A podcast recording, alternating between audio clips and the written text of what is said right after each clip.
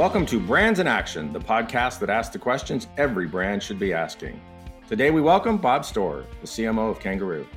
Across his career, Bob has held executive leadership positions at renowned brands such as the National Football League, Yahoo, and Sprint.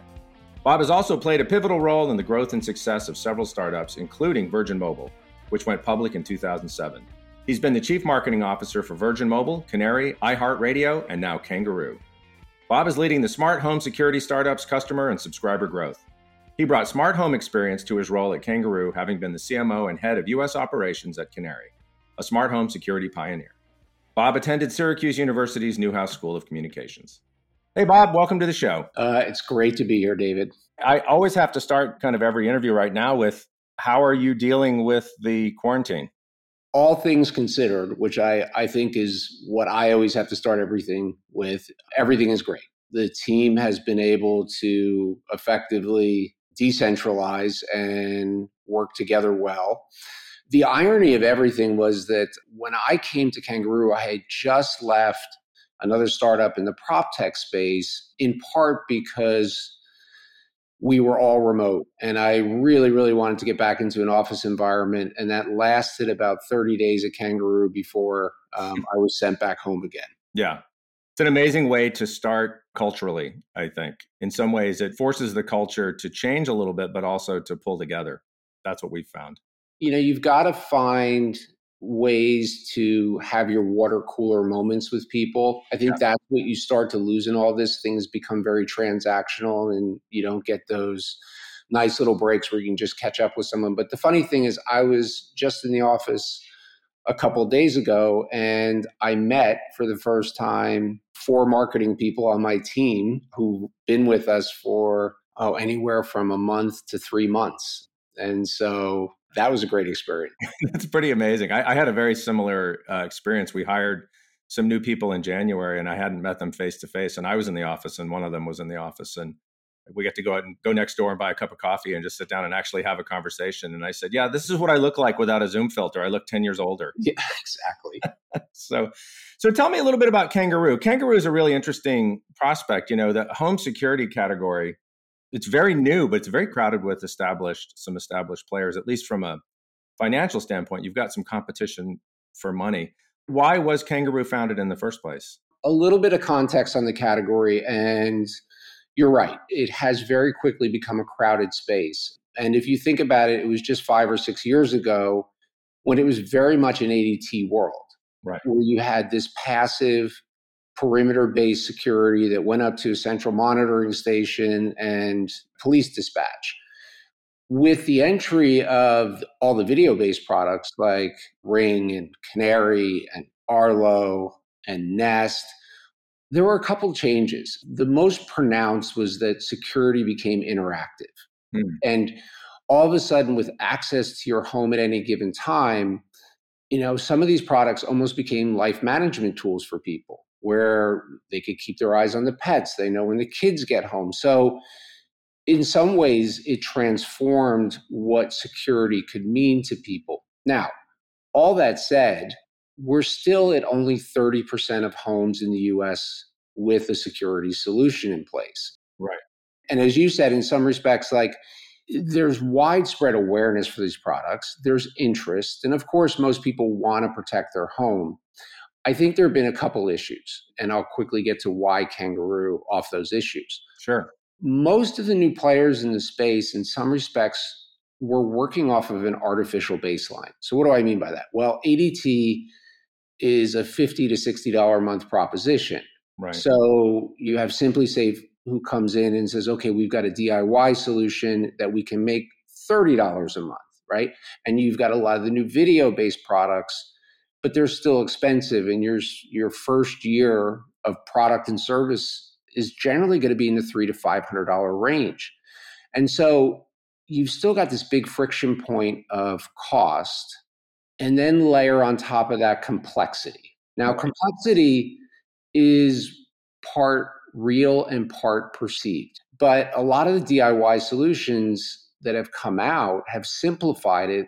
I would think that you know, unfortunately, they have also gotten caught up into the sort of macro umbrella of smart home. And I think that's hurt the category in some respects because people feel like, oh, I've got I want to get the Nest or something else, and but it's got to talk to my refrigerator and it's going to require all this work to install. When that's not the case. But anyway, Kangaroo. Really interesting, you know, my experience and how I got into Kangaroo. I just left Canary and the founders of Kangaroo tracked me down and they were contemplating building a security company and they wanted to get some perspective. Their initial thought was they wanted to do the AOL 2.0 model of security, meaning they had value engineered these motion sensors and the packaging such that they could be shipped to doorsteps for pennies. Mm.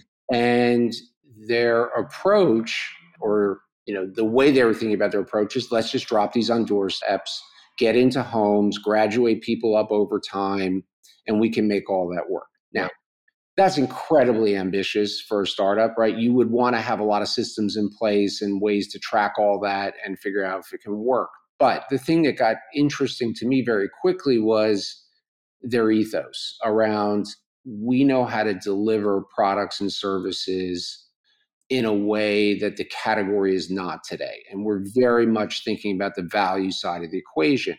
And having been in the category, I knew like that mass market was wide open. And right. it was only a matter of time until you got the mass market in. And and so, you know, I eventually jumped on board with them and you know, we've had a very, very good year. And I think our thesis around the mass market and trying to knock down those big barriers of cost and complexity you know has proven true so far. We've got a lot of work to do but it's been a really encouraging first year in the market.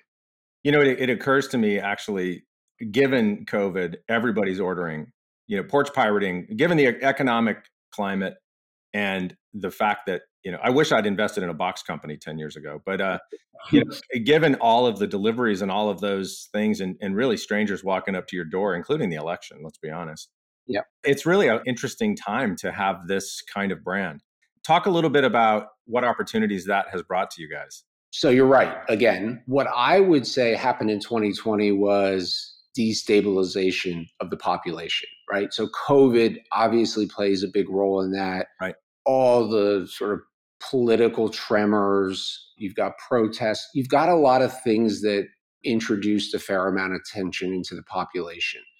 You know, and thankfully within the security space, we certainly weren't put on the sidelines by all of this stuff. And in fact, you know, there's a good argument to be made and data to back it up that all that stuff added to an acceleration mm-hmm in adoption of products like ours. Add to that the fact that anybody who was doing installed security services like a Comcast or an ADT, well, they're out. And so that really shines the light on DIY solutions. It was a really interesting time for us because you know, we're still a Series A company. Right. And so when all of this first came along, you know, we were a couple months into our go to market effort and we were seeing really encouraging signs, but we had to weigh that against the uncertainty of, well, how long does this last? What is it going to mean right. long term for the financial markets? Right. And so, what was great about it for a couple months is that you know we built up capabilities. We spent time really focusing on getting our cost to acquire a customer dialed in, standing up a couple of COVID related programs, one around first responders, one around small businesses. And so we were able to do a slight pivot and really get stronger as an organization across a couple of different areas and facets of the business. Now, your point about porch pirates, right? So, the other thing that is a byproduct of everything that's gone on, particularly COVID, is that online ordering has just shot through the roof. Right. And of course, you know, with that come your opportunists in the form of porch pirates. And there's a lot of research out there. I think the company that has done the best job of following this is a company called C plus R Research, who ran a big study in 2019 and then repeated it this past year. I would say the headline number that comes out of that is 43% of people in 2020 were the victim of a porch pirate. Jeez. Yeah, it's almost like the line about people who ride a motorcycle, and you probably do, David. So I, I you can you can argue with this, but someone once said to me, "There's two types of people that ride a motorcycle: those who have fallen, and those who will fall." Yeah. And it's the same thing, right? With package theft, there are people who've gotten their packages stolen, and then it's only a matter of the time for the rest of us. And and I will talk when when an, an appropriate time comes along about our doorbell camera and our, our porch protection plan. Before we get there, because I think this is a good setup, you know, we think of a brand as basically a, a set of behaviors that are based, organized around a belief system. And that's based on bringing some kind of change to your customers or, or to the category. And you just talked about the notion of expanding the idea of security. And I, and I think again, given the societal issues happening right now, the economic issues of uh, just what I would just call uncertainty, which is almost a cliche at this point, that you know these uncertain times, but it could not be more perfect for a security company. I'd love to hear your take on, on what actually security means because it's beyond tactical right now. If I was to take a step back and and focus on brand, you know, and how we approach things generally, our big theme internally in the line that we use is take the fear out of security mm. for people mm-hmm. because there is trepidation around these products and you know how involved they are and like how do I set this up and if you look at the category, you know the the category spends a lot of time talking about peace of mind and product features. And I don't think it's doing a service to all those people out there that are first timers who want to step into the category, but you know just need a little bit more hand holding. And so what we've really focused on is creating a brand that is really approachable, really inclusive. And we sit at the top three pillars simplicity, affordability, and security.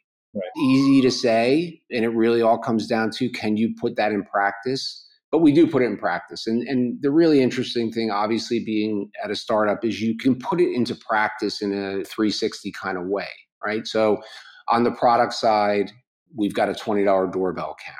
In the packaging of that doorbell camera, it says this is a doorbell camera. We've got a convention on all of our packaging that makes that really simplifies language. Um, we use primary colors. There are lots of cues in terms of how we present the brand that hopefully make it incredibly approachable and, and sort of knock down some of those barriers that I talked about earlier.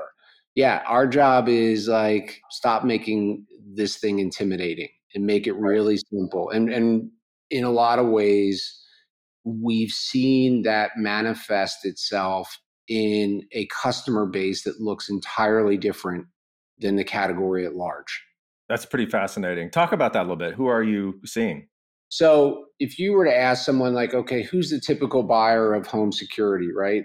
Create a poster. Well, you would probably see someone that looks like me white male, white collar, lives in a suburban house. I don't live in a suburban house, by the way, but lives in a suburban house and makes a hundred thousand plus or more as a household. Right? Those are the people that historically have been able to afford products like ADT. And likewise, with a lot of the new services that came into the market, those have been the first adopters. For us, audience looks completely different. We are first and foremost 50 50 male and female our customers are generally sitting in this 30 to 45 year old age range. Our average household income is closer to 50,000 and we've got an incredibly diverse audience, right? And that in some ways matches right up to surveys that we were doing early in 2020 to understand not just like is there a mass audience out there, but what is that audience of first timers look like? Meaning, right. these are people that have real, real interest, have real awareness, um, thankfully, don't have a lot of brand predisposition and want to get into the market. And so, you know, that's the consumer that we're really catering towards. You know, it's really fascinating because I'm putting all of this together. It sounds like you're selling against frustration versus fear you know th- there's a frustration i think there's the the fear of not having a product like this, that's not what the kind of fear you're talking about. You're talking about the fear of trusting a product like this. you know what I mean? And yeah, there's something very interesting about that. Yeah, and you know, having been in the, the category for a while now, I was at Canary before this, and if I was to rewind five years ago to your point about marketing on fear, you know, it was clear that you had to create a reason for people to buy this. And that inevitably, even though I talked about like, oh, great, this is a life management tool, look at all the different things that you can pay attention to with video based products. The fact of the matter was that you still had to sell on, right? Don't be exposed if right. there's a break in. Right. And you had to explain to people like why they should have a camera inside their home right? Crazy concept. Why would I want a camera looking at me? Now, Again, yeah. Yeah, now fast forward 5 years, that's out of the way for a lot of people, right? And the demand is there. They've seen all over the internet all these video clips and everything that can be captured and effectively dealt with when you've got this video evidence. And so, you know, for us at this point, we look at it as the hard work has been done yeah. We just need to like open the doors to people in the right way and give them something that doesn't feel intimidating as a product. Keep things really simply packaged in terms of kits. Our $20 doorbell camera, you know, we've been on TV with that and the response is immediate. Yeah. It's hard to argue. It is. So, long way of saying yes, for us taking the fear out of security is very much about just presenting it in a way and at a price that just makes sense to people. You know, one of one of my favorite tropes in the category of security category, which is beyond just what you guys are doing, but the ADTs of the world, they always show they always show a robber who looks kind of like the robbers in um, a Christmas story. Yeah, exactly. like they look like uh, cartoon robbers out of Bullwinkle. They've got like the black mask and the they always have like a six o'clock shadow, and then they have like a black hat on. you know. Yes, yes, and SimpliSafe does that, and yeah, um, they've made burglars look harmless and yeah. and yeah. they could be defeated by you know anything so you know I, have having worked with you before at virgin you're a very brave marketer and one of the things that i would observe about you is you go into categories and you start throwing punches in a way that uses creativity you don't throw punches in a way that is um, dirty you go in and you out creative people with your messaging and i i'd love to know you know are you trying to disintermediate this category already you know? I mean it's a new category but it feels a little bit like virgin. Like what you did with virgin is you came in and said hey here is a completely different way to look at having a phone. Yeah and there are a lot of similarities there. You know virgin just to talk on that for a second i think you know this goes back to 2003 you know we came into the category with an entirely new concept to us consumers which was this notion of prepaid and you know, we had the Virgin brand, but we were going after 14 to 23 year olds, right? Yeah. At that time, only 30% of them, go figure, had a cell phone. Right. So incredible. Yeah. And so, in a classic Virgin form as a challenger brand, you know, our focus was the big incumbents and contracts and family plans.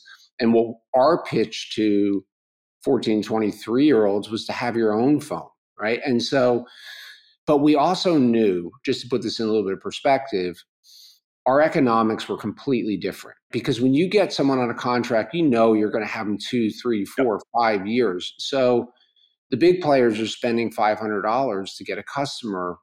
And for us, you know, we could spend 100 and 50 of that was a phone subsidy. Whereas right. with the big players, 250 of it was the phone subsidy. So that meant we were dealing with candy bars and basic phone yeah. And high airtime rates. And so we knew right out of the gates if we're going to win, we're going to win in the early days with the brand. And we are going to create a connection with that brand and with this notion of having independence with your phone that's going to resonate.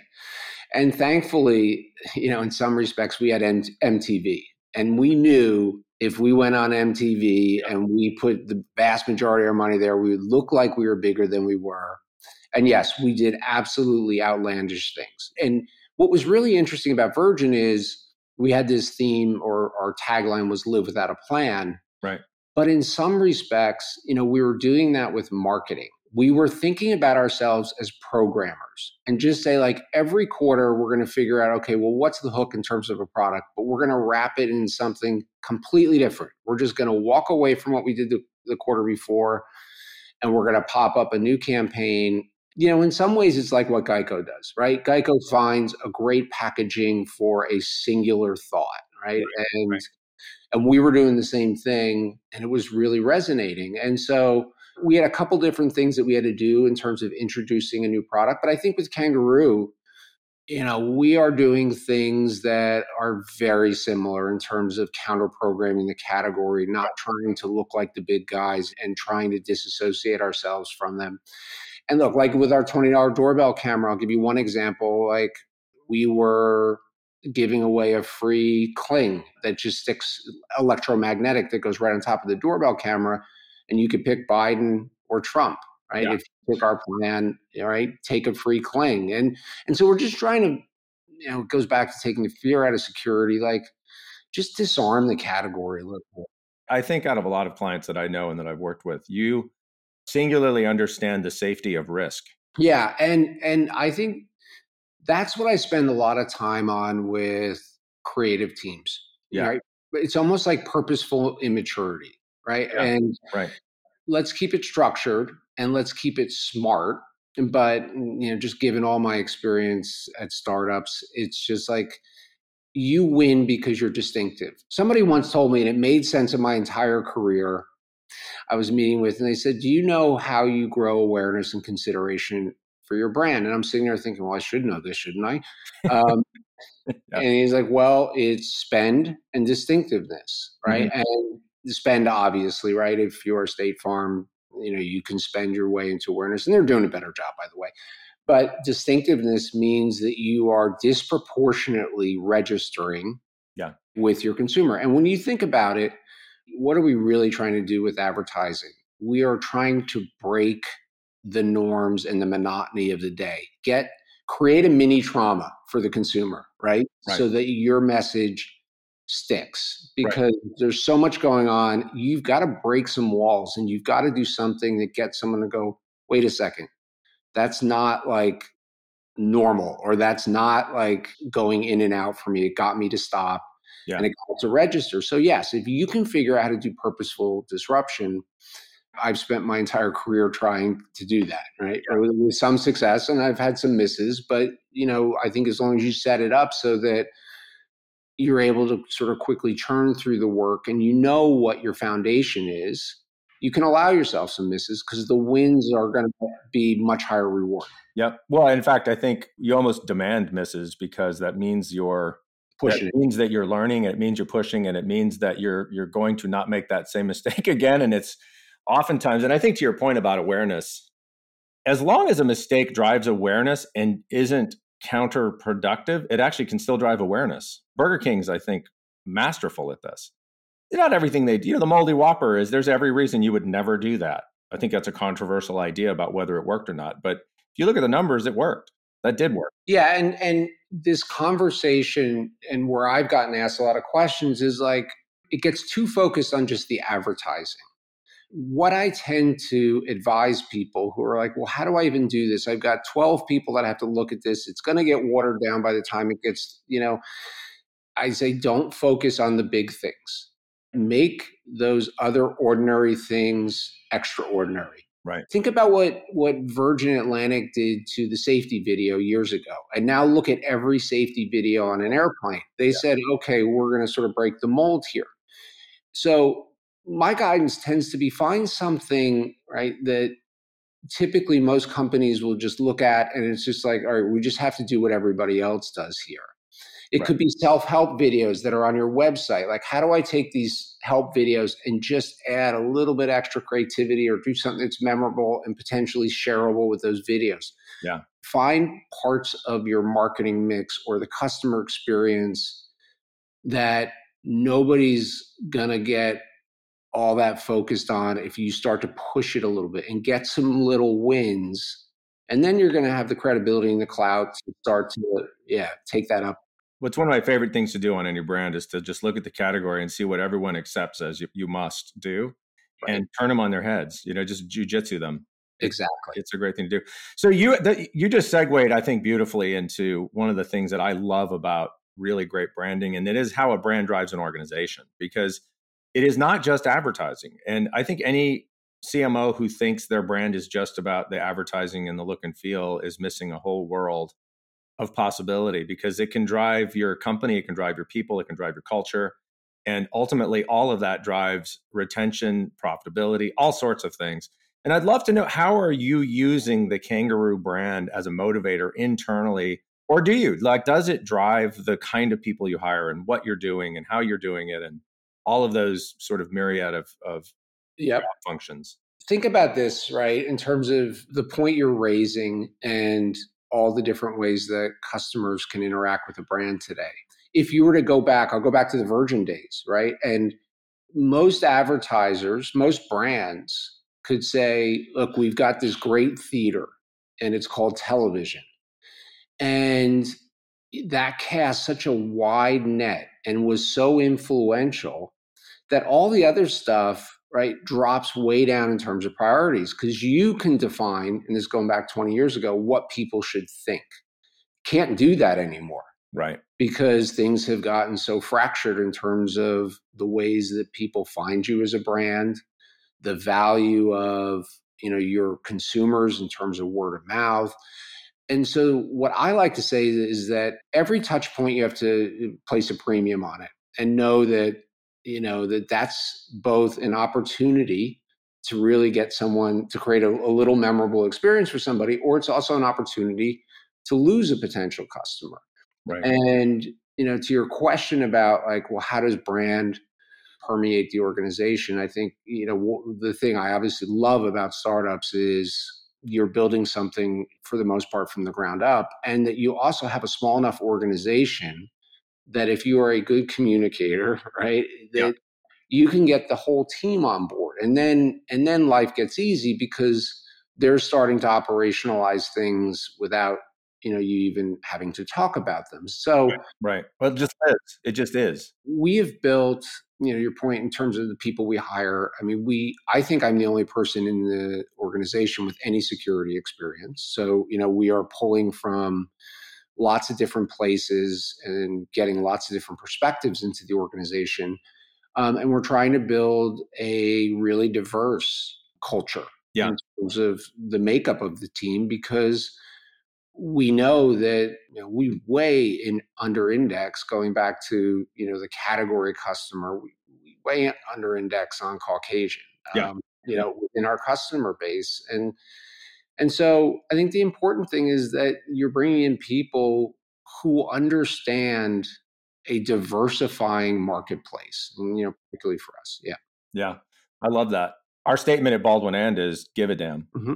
It's such a grounding principle. You know, it's a grounding principle on every level. It's like give a damn about what's in front of you, give a damn about the people around you, give a damn about the customers that we're talking to, give a damn about your clients. Like it's a way of conducting a review, like an employer review. You know, it just creates, I think, a bar that's been very, really great for us because it's just alive in the company. Right. And think about this, you know, to your point about give a damn and the little moment, make the little moments matter, the, the yeah. ordinary, extraordinary. You know, more and more you're you're bringing creative people in house, right? And there's a lot of creative people out there that just want to build portfolios and like want something they can hold up. And the fact of the matter is, like a lot of work does, like online advertising work does become very quickly disposable. But if you can empower those people to take things other than just your advertising and go make them really special, they're going to thrive because yeah. they're going to start to create things that are portfolioable. And all of a sudden, they're going to know that not only is there an expectation, but that they have the flexibility and the freedom to, to sort of really turn little things into big things. It is my one piece of advice to any client who wants to bring creative in house. You must understand who creative people are and what they're motivated by. They want wins and they want to do great work and they want to be told, at a boy, at a girl, good job by the industry and by their by their people. And they're not that's hard to understand for some people. I, I've always found you to be a huge supporter, fan, and holder to accountability of creative people. To me, that creative brand, those are the things that set you apart, right? And I mean, we don't have to talk about the fact that just uh, like how data driven marketing is today and you know just the the things that are going on are eroding a focus on good creative work and great let everybody else go over there and like do that you know that's going to give us a bigger advantage in the market if we're really successful i mean i'll go back to my day two at kangaroo this was probably one of the bigger risks i've ever taken in my career CES was going on. I will say, fortunately, I was not there because I had a non compete. I couldn't start until yeah. CES had only one or two days left. But this story pops up about Spectrum discontinuing its security service, right? So a lot of the a lot of the cable providers have a security service, makes sense, right? Added to the bill. Well, Spectrum's was this old legacy Time Warner service, and so they announced, you know, we're going to discontinue it and and effectively make the service shut the service off. So their customers' products were useless. Okay, fine, you made that decision, right? And you know, it's probably a necessary decision, but the problem was is that Spectrum didn't do anything for the customers. Not like, hey, we're going to take something right? Yeah. They just said, well, we we told people. Yeah, sorry, we're done. Yeah, yeah. And so this starts to get some traction in the media. And so literally my day two, one of the founders sends me and said we should do something with this. I'm like, okay, great. I know how to do this stuff. The output of that was we took the Spectrum logo, uh, same font, and we turned it into Rectum. And we put it on the side of one of their trucks in an ad. And we ran the ad in the New York Post. Um, so it was real. And, it, you know, it's just the van with Rectum in their font. And it says, what else would you call a security company that would leave its customers high and dry. And we put our own offer in there and we ran it online. And it got, as you might expect, because you know it was a little bit of an easy win yeah. Online because okay, everybody will trounce the cable companies, but it went so viral online that out of nowhere we had this massive retargeting base to go work with, yeah. right? We go from somebody that's like, okay, we're trying to figure out stuff. Now we got people that have had an experience with the brand. Yeah. And yes, some of them just appreciate sophomore humor, but nonetheless, we've registered with people. Smartest sophomore humor ever, though. I mean, there's nothing sophomoric about about the intent and, and what you did. And that became our first springboard. We were going then, and we put a kit together. We put a special offer. We got a good review from CNET, and a few things lined up. And all of a sudden, you know, we were doing easily 10 to 15x, you know, what we were doing before we ran that ad. Yeah. Of course, all of that lasted for about 36 hours before. We yeah. got our cease and desist. Yeah. But one funny story about the cease and desist, I think Spectrum thought we were nuts. Yeah. And so when we get the cease and desist letter, right, we see the envelope, we go, okay, here it is, you know, we're done. And instead of it just saying like, cut that shit out or we're gonna we'll crush you. We will crush you.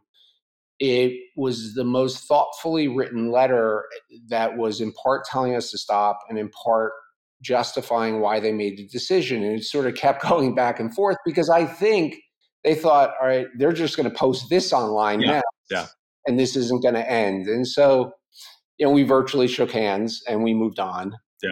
But, you know, I think just going back to creative and um, it's a huge win. Yeah, it was a huge win. You have in your bio that you attended Syracuse, and I know you attended NYU as well. And the Newhouse School is a is a creative school, no? Yeah, so Newhouse is a communication school, yeah. um, right? So it's broadcast journalism, advertising. It's got a lot. I mean, obviously, it's also a pretty famous and well known communication school. There's yeah. legendary people that have come out of there. Did you want to be a creative person when you were in college? Did you want to be a writer or an art director? Or designer? So this is what I knew, David. And remember, we're going back a little ways now. I'm a kid who grew up on the beach, who drove a tow truck in the summer, you know, for his dad. Yeah. And watch Gilligan's Island. And so, okay, I'm going to eliminate wanting to be a lifelong tow truck driver. I think my dad intentionally motivated me by like making me work at a gas station all my teen years instead of being a lifeguard. Made sure I went to college, but um, I would look at Gilligan's Island. I said, that looks interesting, right? That's the most relevant point of reference I can come up with at this point because I can't go on any internet and look around and I live on a beach. Yeah. And so I wanted to make things. I knew that. And Syracuse has an incredible communication school, hands on. But, you know, while I was there, I would say the biggest and most defining moment for me was in the spring semester, my freshman year, as we were approaching finals, I just gathered up my some of my floor mates had a great floor and we said like we have to do something about finals. And i have this idea. I want people to yell out the window from 10 to 10 15 and we called this thing scream team. We had flyers. As any good startup we do we started with my dorm and the right. dorm next to us instead of trying to go campus wide well it worked great right? So next semester we go we're going campus wide with this because you had amps out the window you had people oh, howling Right? And next semester we go campus wide, and I call the local Syracuse affiliates and newspapers. They come up to campus, and it's incredible, right? It is visceral. And within two days, I was in the disciplinary committee or a disciplinary committee meeting because the city of Syracuse that night got more 911 calls than it ever gotten. But like that moment when you can get somebody to do some, you know, all these people to do something in unison, and then you've got that emotional layer on top of it, right? That to me was just like, okay, this is what I want to do. Yeah. You know, it was crystal clear. So the Syracuse University scream team uh, was really what jettisoned me into my career. And you realize that that's exactly the blueprint for how you launched Kangaroo how you did the rectum idea. It's like literally the same. Yes, yes, and and in some ways, when I get to some of these startups, part of my role is to bring stability, and yeah. um, so doing that two days in, right, and and was a little terrifying for me. And and the funny thing about the ad, we put it in New York Post, and when you think about it, like Spectrum is probably the New York Post's biggest advertiser. Huge. Yeah, and we think this thing's never going to get through. Yeah, I'm surprised they approved it. Well, we intentionally submitted it, the ad right at the deadline. Um, and it did make its way into the paper. And somebody must have caught it on the printing line because it was supposed to be in the sports section and they tried to bury it in the gutter, which was probably the worst decision, right? Because it still runs. Now you got two people who are mad. You got yeah. Spectrum who's mad and you got us who's mad. but yeah, it, it, it did. It was a, a little bit of a scream right out of the gates. Here we are.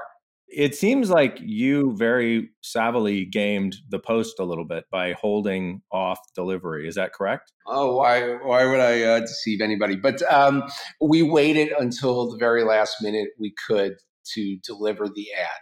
I don't think it's deceptive. I think it's a smart thing to do with risky creative. Yeah, yeah, that's right. a very, very smart thing to do because the, the the sooner you deliver that, the more people are going to see it one of the first things I ever did when I, I wanted to start an agency back in like 1987, a long time ago. And we did an ad, and the New York Times wouldn't run it. And um, I had never heard of that before, you know, as a as a 24 year old or 25 year old, whatever I was, was really young. And um, I couldn't believe it. I was like, oh, they don't run things. You know, I've since learned, of course, there are standards and practices, and you can't say certain things and all that. I had no idea. And look, in 1987, when they say they're not going to run it, there's not much you can do, right? Well, obviously, really good marketers have figured out you know how to purposefully send along some creative that won't yeah. get run yeah. and then send the risky thing yeah, and then and send then the how to thing. really smartly leverage that that's actually risky all right one last thing so i'm a home bartender hmm. i uh, you know if you look at my instagram it's full of, of cocktails and so i i like to ask this question because i think it forces a metaphor but if kangaroo was a cocktail what cocktail would it be i think we would be we're not a light beer, but we're a beer yeah. and we're a classic beer. So, you know, we're Budweiser. Our customers are blue collar. Um, you know, we talk a lot internally about the fact that, yeah, you know, we are Miller beer, not craft beer, right? And then as an orienting mechanism, just to get people, you know, we've obviously got a lot of enlightened millennials working for us, and we've got to move them off of that. And we talk about the fact that we're more cable than we are Netflix, and and so yeah, I don't think we're a cocktail. I think we're a beer. And uh, again, brand driving culture, full circle. Yep. Yeah, it's crazy. Bob, thank you so much for being here. Um, I really appreciate your insight, and it's just always great to connect. No, it's always great to connect with you, David. You're super smart, and I love that you're you're doing this and reaching out to people. Awesome. Thanks, man. You got it. This has been another episode of Brands in Action. Many thanks to our guest, Bob Stohrer. Today's show has been brought to you by Pony Source Brewing, always fresh off the beer tree. Pony Source Brewing, drink about it. If you're digging the show, please give us a review and a like. It really does make a difference. Production help by Nathan Nichols, editing by Sarah Voorhees Wendell, executive production by Alexa Tesoriero, and music by Medium Heat. All other help from your friendly neighborhood Baldwin Inn.